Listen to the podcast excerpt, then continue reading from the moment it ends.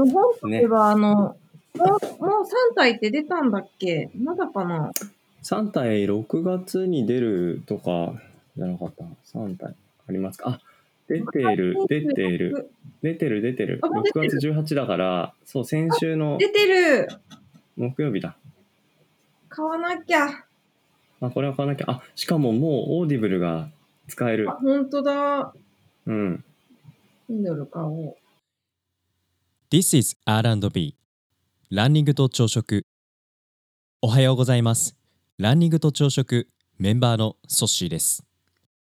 ランニングと朝食は東京清澄白河でスタートし東横線中央線芝公園千葉シアトルなどなど東京中心に世界各地で展開するランニングコミュニティ。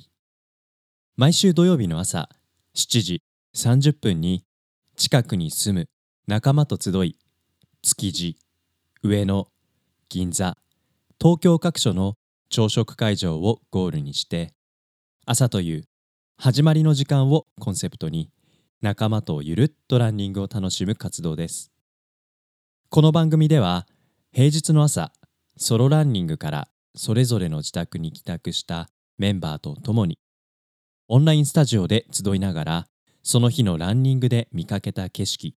最近の習慣ハマっている料理や朝食などなど。日々の日常について朝食を囲いながらそれぞれの始まりの時間をお届けしています。本日の朝食参加者は一体どなたなんでしょう？それでは本日の朝食いただきます。いやーデートキャンプお疲れ様でした。お疲れ様でした。シャワー浴びた？うん、今だったところ。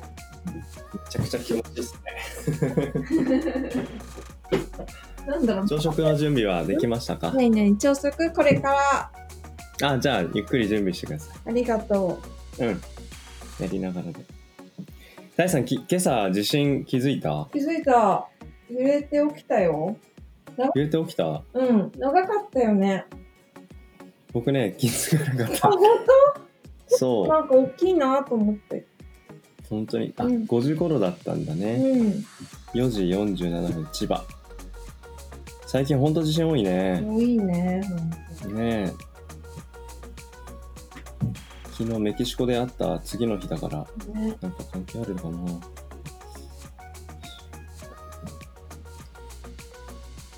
秋代のお友達、うん息子のお友達に連絡ついたって。よかったよかった。ねもうよかった。え。なんかやっぱすぐ今連絡取れてね確認できるから本当うん。安心だけど。心配だな。今週末って晴れるのかな？週末土曜日かな？よそうそいしょ。見てあ晴れるっぽいなう。あ、よかった。なんかうん今日しかもの天気すごい雨だった。うんしかも予報では午前晴れでうん。最高気温32度うんあもうちょっとなんか控えめでいいのにそうだね。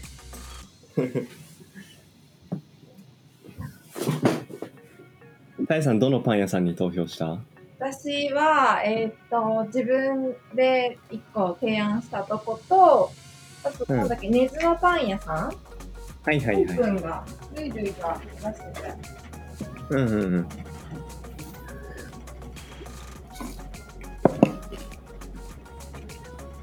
根津エリアもパン屋の激激戦区うん。みたいだねうん。うんソッシーはどういうに投票した？僕なんか石窯のパン屋さんっていうのでなんだっけな。えっ、と名前が忘れちゃったな。石の窯でパンを焼きますっていう店に1個あったね。全部でも美味しそうだよね。うん。グーテルブレっていうお店かな。うん土曜日はあれかな、パン買って、上野公園とかなのかなそうだね。上野公園で食べれたら。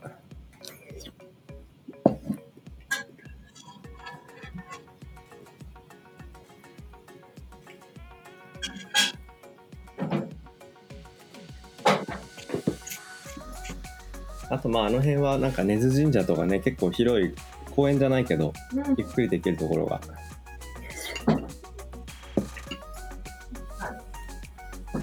ありそうだった。大さん在宅久しぶり？久しぶり、本当。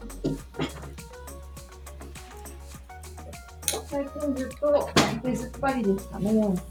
ねうん。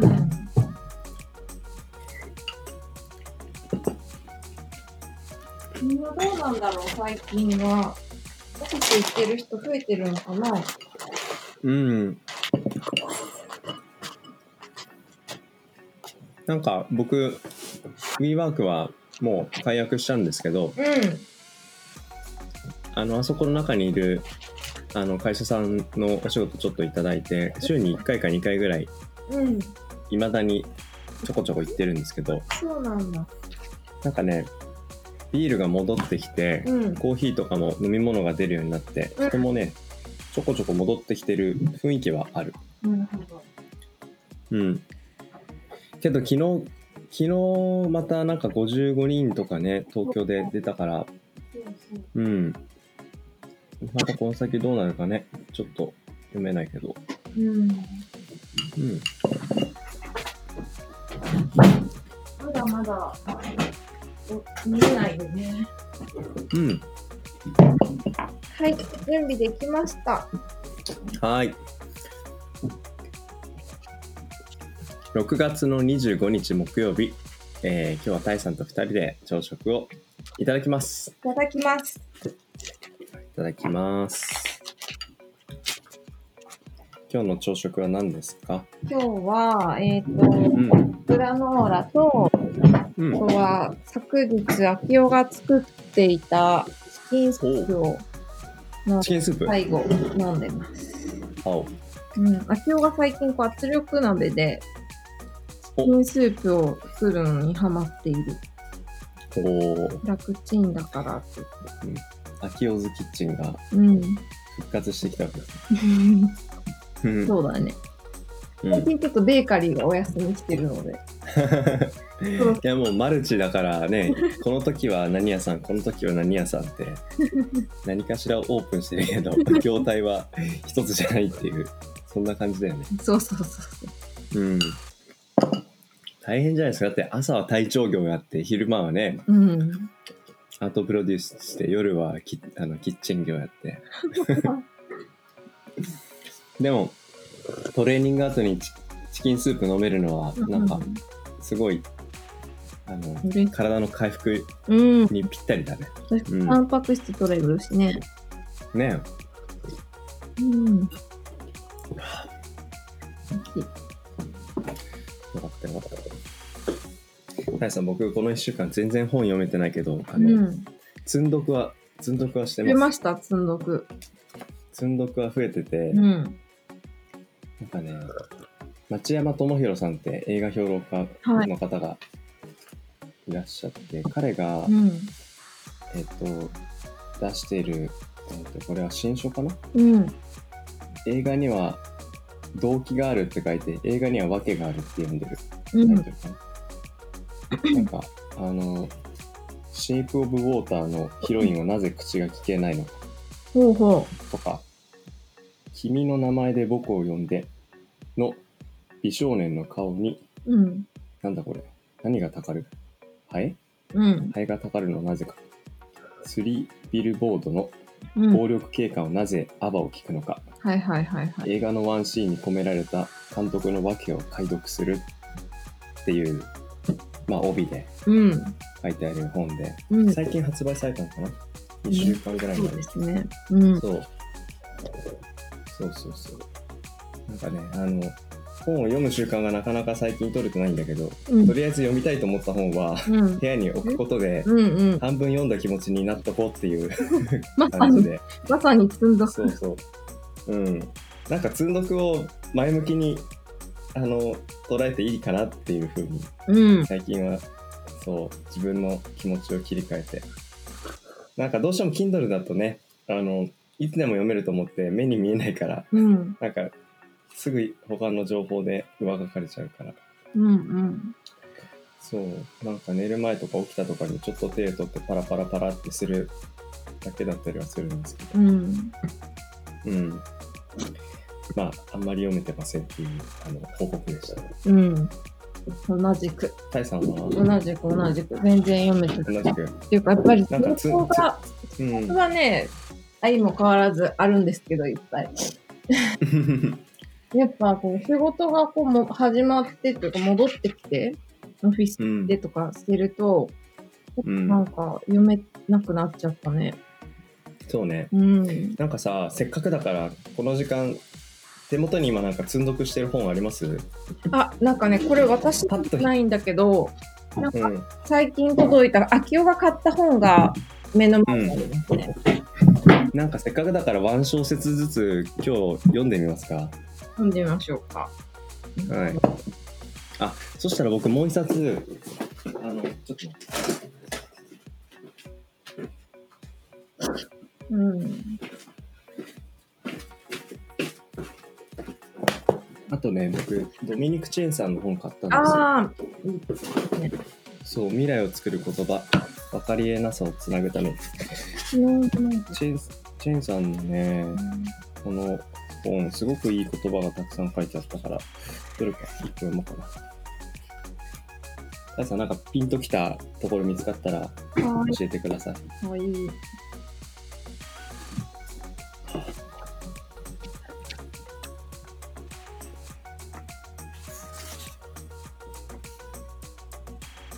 そうでもちょっとなん。かな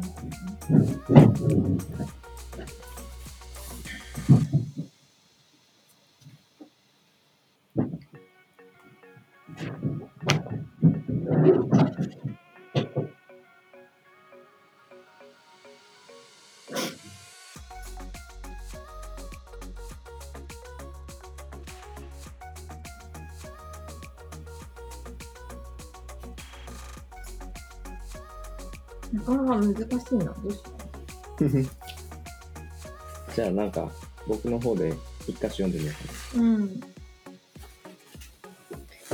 えーっとまあ全然途中の章から読んじゃうけど、うん。えーさっきの「未来を作る言葉分かりえなさをつなぐために」という本の中の、はい。えー第6章「関係性の哲学」という中の、はい。えーどれだ？どっちにしようかな関係性の言語という章を読みます。多分はい。2分か3分ぐらいかな、関係性の言語。1960年代以降ベイトソンは徐々にオーソドックスな学術の世界から遠ざかっていく。そのきっかけを作ったのはスチュアート・ブラントという編集者である。彼はベイトソンの思想に傾倒しその著作を一般に広めることに貢献した。ブラントはアップル創業者のスティーブ・ジョブズも愛読していたことで有名なヒッピーコミューンの聖典的な雑誌「ホール・アース・カタログ」直訳すれば全地球カタログやコ・エボリューション・クリエイタリーあコータリー直訳すれば機関共振化の編集長としても知られている。彼はまた計算機械学者ダグラス・エンゲルバートによる伝説的な全ての技術のデモデモの母というイベントをプロデュースし後の80年代には世界初のオンラインコミュニティザ・ウェルを立ち上げ90年代に生まれたテクノロジーカルチャー誌ワイヤードに思想的な影響を与えたことでも知られている。そのブランドが自身の観光物の中でベイトソンの文章を掲載した途端にヒッピー気質の読者たちは熱狂的に迎え入れたのだった。読者層が拡大した1970年代ベイトソンは学術的な論文に代わり一般書を書くことに注力していく。72年に刊行された精神の生態学。精神の生態学、は人類学。サイバネティックス。精神分析の文脈で書かれた彼の論文集を一般読者向けに再構成したものである。そして死の前年となる79年には最後の単著となった精神と自然が刊行された。興味深いことにこれらの著作は海を越えてフランスにも届いており1981年にパリ第8大学で行われたジル・ドゥ・ルーズの連続講義録でもベイトソンの研究が取り上げられているアナロジーの言語というテーマの講義の中でドゥルーズはベイトソンのことを哲学におけるヒッピーと紹介し特にイルカの研究について熱っぽく語っている。ドゥルーズはベイトソンの英語の読みを知らなかったようでずっとバティソンと発音しているのがおかしかったが彼によればベイトソンは関係性の言語を追求した人となる。そのことを説明するためにはアナログな非分節的な言語とデジタルな分節化された言語を区別している統合失調症患者の叫びやイルカの歌は発信者と受信者の関係性を直接的に表現するアナログな言語である。そこには私たちはあなたと関係しているというメッセージが埋め込まれている。それは相互的な依存関係のことである。ベイトソンでは遊び心も含めて込めてこのような言語がミュー機能を持つと言っている。うん。ミューはギリシャ語の M であり、ミューズ、音楽、神話を想起すると同時に、猫の鳴き声、ミャオの M でもある。例えば、餌をねだる時の猫の鳴き声は、私はあなたに依存していることを表明するアナログ言語である。猫と私は同じ哺乳類であり、危機的状況においては声を発することを知っている。そこからお腹を空かせているに違いないという状態を、なんだこれ、演劇、すでに持っている知識から現象を理解すること、する、えー演劇する。これが可能であるのは、私と猫が同じ生命プロセスを共有しているからだとも言える。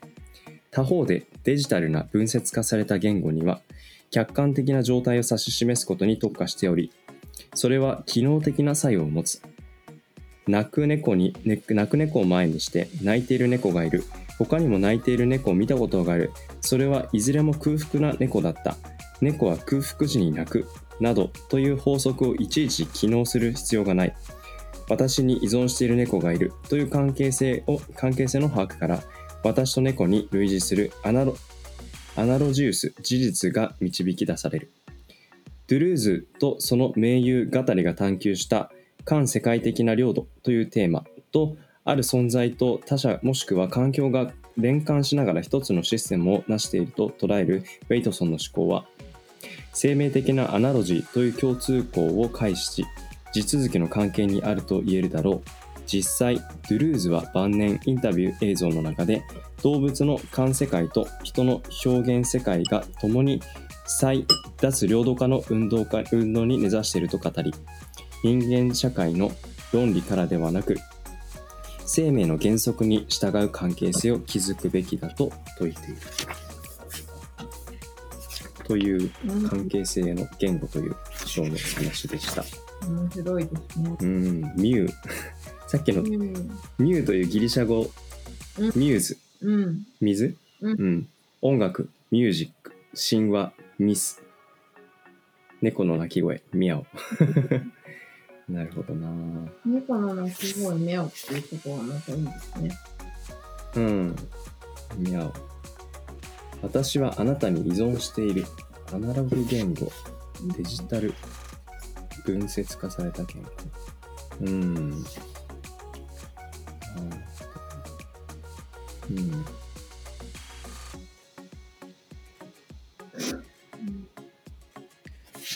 なんか自分が発している言葉が、その、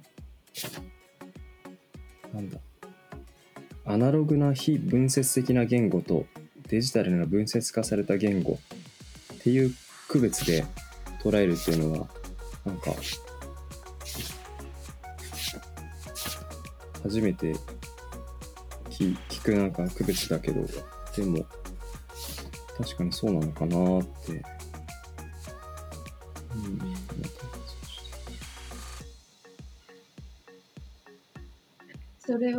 本は今、ソーシどこまで読んでるんですか？この本？うん。この本はね、えっ、と、最初の章、だこれ全部で、全部で何章あるのか ?6 章ぐらいあるのかな？あ、全部で、ね、9章あって今1章まで読んでる。うん。1章がね、混じり合う言葉っていう章で、うん。今読んでたのは、えー関係性の哲学という第6章。うん。今パラパラパラって言って途中を読んでました。うん。うん。他にはね、デジタルなバグ、身体のバグ、世界を語る言語、観世界を表現する、場をデザインする、えー開かれた生命、対話、共和、メタローグ、共にあるためにっていうような、なんかそんな章立てが続いてますね。うん。うん。この前、秋夫が全部読んだので、続いてうん。もう読まないとと思ってます。あ、この本？うん。あ、そうなんだ。京さんも読んでた？そうそう。私が積んどくで買ってて、うんうんうん。読んでなくて、秋夫が先に読んじゃった。あ、そうだったんだ。うん。僕これ、うんここの間あの明夫さんたちの夜の三角の会でミさんお話しされてたじゃないですか。そうそう。うんうん。そう。すごく面白い方だなと思ってなんか勉強したいなと思って。いいですね。そう。本買ってみましたけど。タイさんはもともと買ってた本？もともと買ってた。この本結構新しいよね。ね新しい新しい。え。今年の1月。うん。もう第4版ですよこれ。4, 4, 4版っていうのかな？うん。あとなんか今目の前にある秋夫が買った本もあの三角の回でにも話題に出てた本だな、これは。うんうんうんあ本当に問題。なんて？ピーター・ゴドフリー・スミスさん著、過去の心身問題。草食類から考える意識の起源。うん。うん。その方三角の会でお話しされた方？うん、なんか、えっ、と、音？第うん3回かな、あれ？第3回？目の人かな？音の話をされてた時に、なんかタコ？うんうん。話してたのかな？その時確かイカなんだけど、なんかそれを説明するものなんじゃないかなと。思って、で、この本めっちゃ面白いらしいというのは、私も聞いたことがあります。うんうんうんで、秋夫が買ってました。おーあともう一個、秋夫が最近買った本で、デュシャンを語るっていう筑馬学芸文庫の文庫が今、手元にありますね。著者を語る？デュシャン、マルセル・デュシャンですね。あジュさんうんなんでこれ買ったんだろう。なんか、いっぱい読もうっていうのがあったねうーん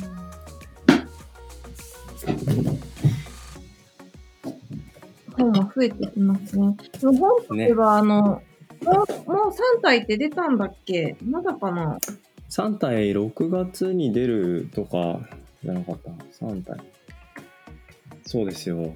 我々の課題図書がありますか？あ出てる出てる。出てる出てる。あ出て6る月18だからそう先週の出てる。木曜日だ。買わなきゃ。あこれは買わなきゃあしかももう Audible が使えるあ、ほんとだ。うん Kindle 買おう。いやー、あの続きがもうめっちゃ気になって。そうだよねうん。今向かってきてるから。うんいやーこれでも3体の世界のよううんなニュースがこの前流れてたね。3体の世界のニュース3体もさ、地球外生命体とのコンタクトのテーマだったりするじゃん。SF 小説で。はいはいはいはい、うん、で、なんかちらっとこの前見たニュースで、なんだっけ、銀河系？うん。に、その、生命体があるっていうことが、ほぼほぼあ確、なんか36とかなんかそれぐらいだったかな。なんかそう、おぼろげなんですけど、なんか見つかったのか、えっと、可能性が高いっていうふうに出たのか、うんうんうで、そことコンタクトを取るには、1000年ぐらいの単位の時間がかかるみたいな。はいはいはい。果てしないなと思いながらニュース見てたんだけど、でもすごいその話って3体に似てるなと思って。確かに近い。ね。そのそのニュース、1週間か2週間くらい前かな。そうそうそう。見た気がする。うん。生命がいる可能性が限りなく高い惑星が、なんか見つかったっていう、見つかったかもしれないってあやつ。そうそうそう、知的文明が存在。うん銀河系には少なくとも36の知的文明が存在する。うん手。足更新するには数千人かかりそうっていう。すごい。うん。うん。なんか小説の中で空想してることが限りなく、その、空想の中の話なんだけど、でも限りなく現実に近いことでもあるっていうことのね。か感覚がすごく不思議だね。うん。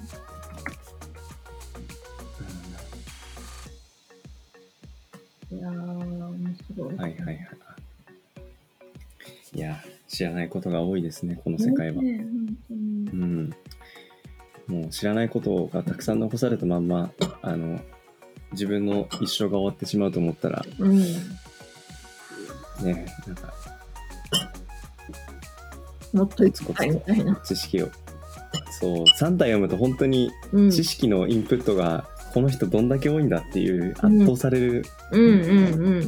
のと、あとこれを読むだけでなんかちょっとその知の世界に浸れたような気持ちになれるからあの気分がいいですよねうん。わかる。そうよしじゃあちょっと来週はまたなんかうん持。って帰ってこれるように私もなんかコツコツ本の時間を取りましょうないね。うん。じゃあ今日はえっ、と僕も夕が夕方だけかなうん外出だけど、日中はほぼほぼ在宅なのでちょっとこの後少しゆっくりしながら今日も仕事頑張っていこうかなと思います。タイさんも頑張ってください。はい。はいはい。ではでは6月25日木曜日今日の朝食タイさんとごちそうさまでした。ごちそうさまでした。はいありがとうございます。いってらっしゃい。はい。行きます。